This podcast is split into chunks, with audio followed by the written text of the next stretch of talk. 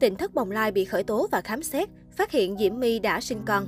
Ngày 4 tháng 1 liên quan đến những hành vi vi phạm lợi dụng hoạt động tôn giáo từ thiện để trục lợi tại nơi tự xưng tỉnh thất bồng lai, cơ quan an ninh điều tra công an tỉnh Long An đã có quyết định khởi tố vụ án. Phó Giám đốc Công an tỉnh Long An cho biết đã tống đạt khởi tố vụ án, tuy nhiên chưa công khai nội dung khởi tố. Ngày 4 tháng 1, Cơ quan An ninh điều tra Công an tỉnh Long An đã đến khám xét và tống đạt quyết định khởi tố vụ án liên quan đến những lùm xùm tại tỉnh thất Bồng Lai, tức hộ bà Cao Thị Cúc, 62 tuổi tại xã Hòa Khánh Tây, huyện Đức Hòa, Long An. Trao đổi với báo chí, ông Văn Công Minh, Phó Giám đốc Công an tỉnh Long An xác nhận vụ việc khởi tố trên và cho biết về nội dung khởi tố. Cơ quan điều tra vẫn đang xác định. Hiện cơ quan điều tra đang củng cố hồ sơ xử lý vụ việc. Khi nào hoàn tất sẽ có thông tin đến báo chí, ông Minh nói. Trong khi đó, từ trưa cùng ngày, phạm vi quanh hộ bà Cúc đã được lực lượng chức năng phong tỏa từ xa, không cho người lạ đi vào. Theo một nguồn tin cho biết, việc khởi tố lần này của cơ quan an ninh điều tra tỉnh Long An nhằm làm rõ những hành vi có dấu hiệu lợi dụng tôn giáo để trục lợi. Qua kết quả xác minh, năm 2014, bà Cao Thị Cúc, sinh năm 1960, hộ khẩu thường trú tại xã Long Hữu Đông, huyện Cần Đước, tỉnh Long An, mua lại nhà, đất gần 2.000 m2 ở ấp Lập Thành, xã Hòa Khánh Tây, huyện Đức Hòa, tỉnh Long An, rồi chuyển về đây sinh sống. Sau đó sửa chữa lại làm điểm tu tại gia. Sau đó, ông Lê Tùng Vân sinh năm 1932, hộ khẩu thường trú tại phường 10, quận 6 thành phố Hồ Chí Minh, chuyển về đây sinh sống cùng nhà với bà Cúc từ năm 2015. Tuy nhiên, qua xác minh, trước đây ông Vân tạm trú tại xã Phạm Văn Hai, huyện Bình Chánh, thành phố Hồ Chí Minh và tự phong là giám đốc trại dưỡng lão và cô nhi Thánh Đức.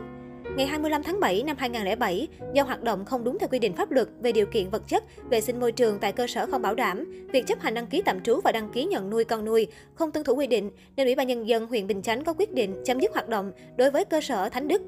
Đến năm 2015, ông Vân bán hết đất tại địa chỉ trên rồi về tạm trú tại Hồ Bà Cúc và hành nghề nhận nuôi con nuôi làm từ thiện.